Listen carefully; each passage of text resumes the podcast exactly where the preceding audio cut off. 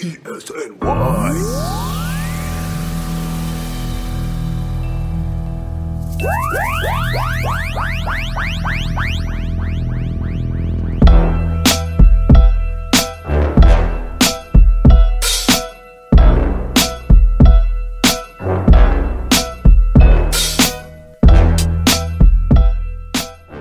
right, what up?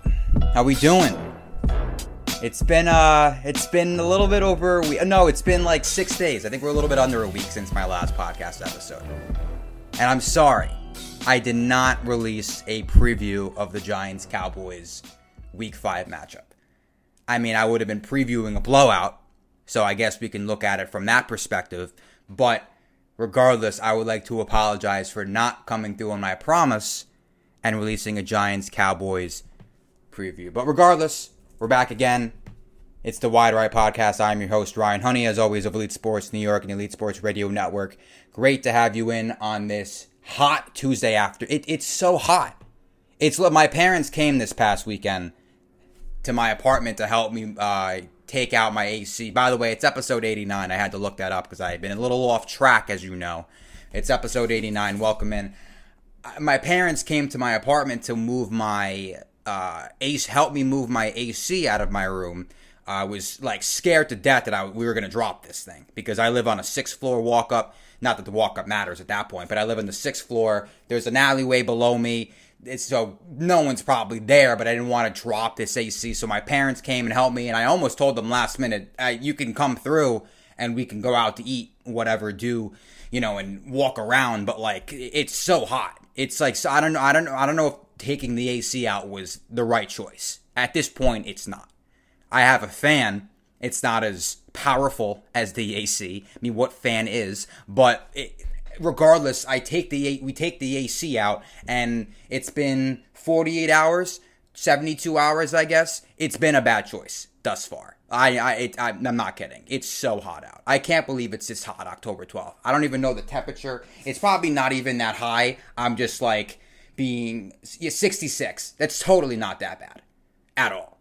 But regardless, it is like I'm sweating to say the least.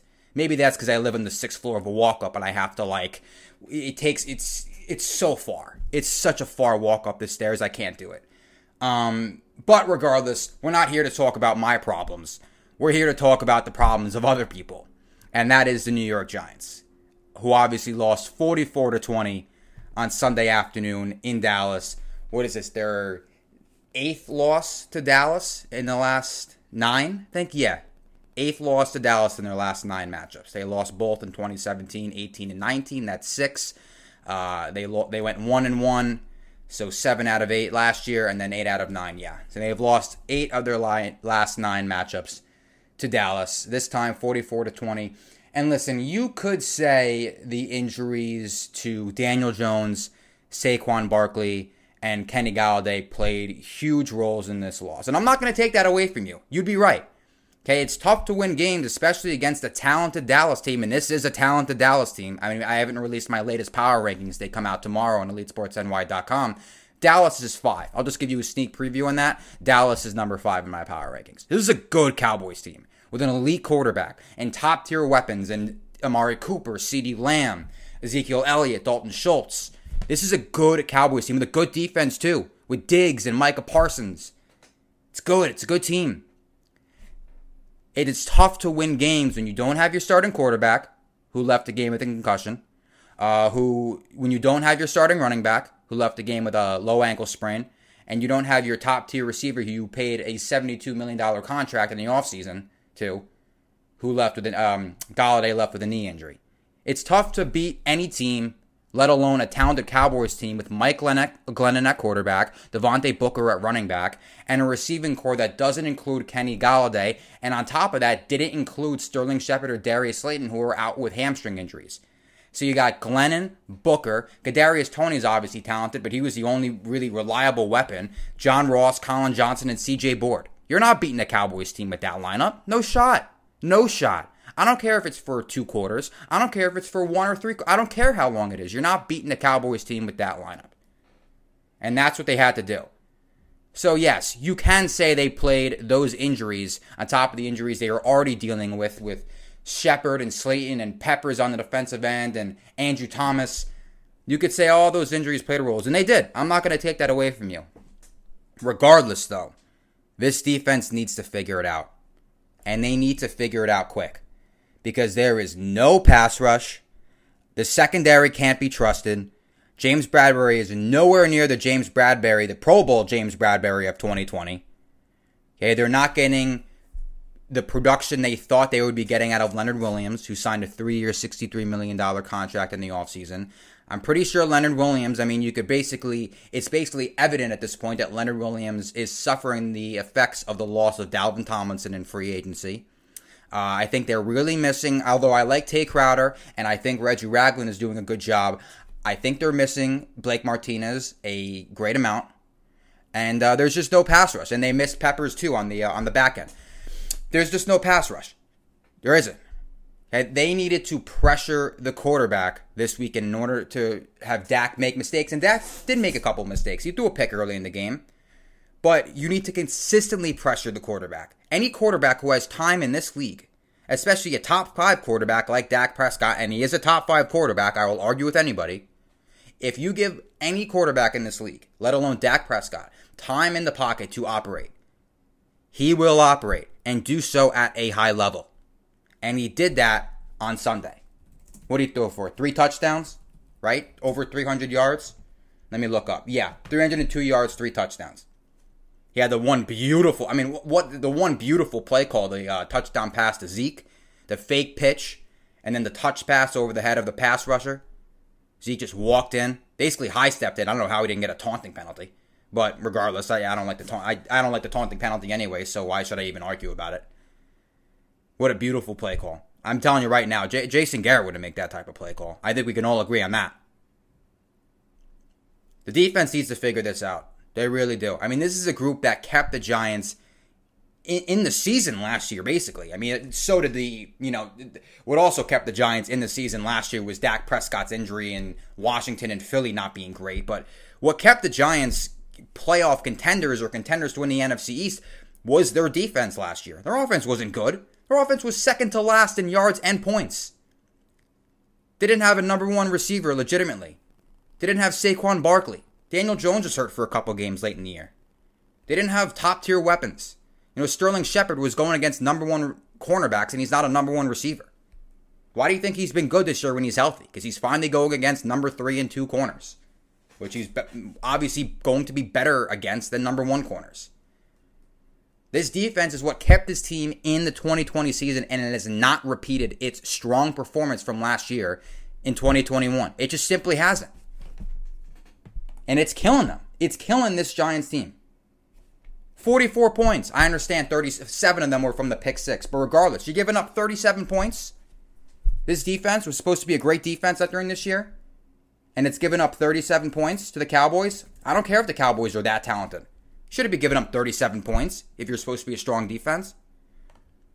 Gave up 515 total yards, 201 rushing yards. 201. I mean, they, they almost had two 100 yard rushers. Zeke got 110 yards and Tony Pollard at 75. Zeke averaged 5.2 yards per carry. Tony Pollard averaged 5.4 yards per carry. So you got two backs you're letting average more than five yards per carry, and each had four, each had more than 10 carries. Pollard had 14 carries, Zeke at 21, and they're both averaging over five yards a carry in a passing league. When you're paying Leonard Williams $63 million and you highly value Dexter Lawrence, that's that's abysmal. This defense has got to figure it out. Every week I bash the offense and I bash Jason Garrett. I don't feel it's fair to do so this week, although the offense didn't do much. I don't feel it's fair or necessary to do so this week because of the injuries to Jones and Barkley and Shepard and Slayton and Golladay and Thomas, who was active but didn't play. And the fact that Giants started Nate Solder at left tackle and they went with their fifth different offensive line, uh, starting offensive line in as many games. I don't feel it's necessary to bash Jason Garrett in the offense given the circumstances that they've had to deal with in the last week or so. So I'm going to bash the defense. Defense has got to be better. The injuries can play a role in this loss. The defense plays a massive role as well. It's not ideal. It's not ideal. And it's certainly not ideal when you look at the upcoming schedule. I mean, look at the offenses that they still have to go up against. Matthew Stafford and the Rams come to MetLife Stadium next Sunday at 1 o'clock. That should be fun. Carolina, I mean, that's okay. I mean, who knows with Sam Darnold? He, he has one game, and then all of a sudden he throws three picks on Sunday, but they do have McCaffrey coming back soon. And then they got Mahomes in Kansas City. I understand Kansas City is struggling, but it's still Mahomes, and it's still Andy Reid, and it's still Tyreek Hill, and it's still Travis Kelce. Got the Raiders, Bucs. They never play well against the Eagles. Hardly. I mean, they did. They won last year, but uh, besides that, they didn't beat them in 2017, 18, or 19. Dolphins with Tua coming back. Justin Herbert and the Chargers. Cowboys again. Eagles again. Bears, who knows how improved Justin Fields will be at that point. Washington, I mean, last time they played Washington, they couldn't contain Taylor Heinicke. Taylor Heinicke put up what? 336 yards and two touchdowns against the Giants, 34 or 46 passing. I have it right here in front of me. That's how I was able to say it that quickly, by the way. I don't just remember these things sometimes. But if this defense can't defense can't put it together now, when will they? They got to figure out a way to right the wrongs. Seriously. I mean, it's getting really concerning at this point. This defense was the one you. I, I listen. Going into this year, I was optimistic about the offense, but obviously there were still issues to consider. Given Jason Garrett was still calling the plays, the defense I was confident in, regardless, going into this year, and they're disappointing me. They're disappointing me. Okay, the secondary isn't great. Bradberry hasn't been great. There are injuries. Peppers was not playing this past um, this past Sunday. Martinez is out for the year. They're starting to notice the effects of Dalvin Tomlinson's departure and, in uh, free agency. I still don't know why they didn't. They they should have looked to extend Dalvin Tomlinson after 2019. Don't know why they didn't. And then they definitely valued him on that def- as part of that defense. I don't know why they didn't look to extend him after 2019, but regardless, they're noticing the effects of his loss. Leonard Williams has not earned his contract thus far. No pass rush, even though they have bodies in the pass rush. Lorenzo Carter, Oshane Ximines, Azeez Ojulari.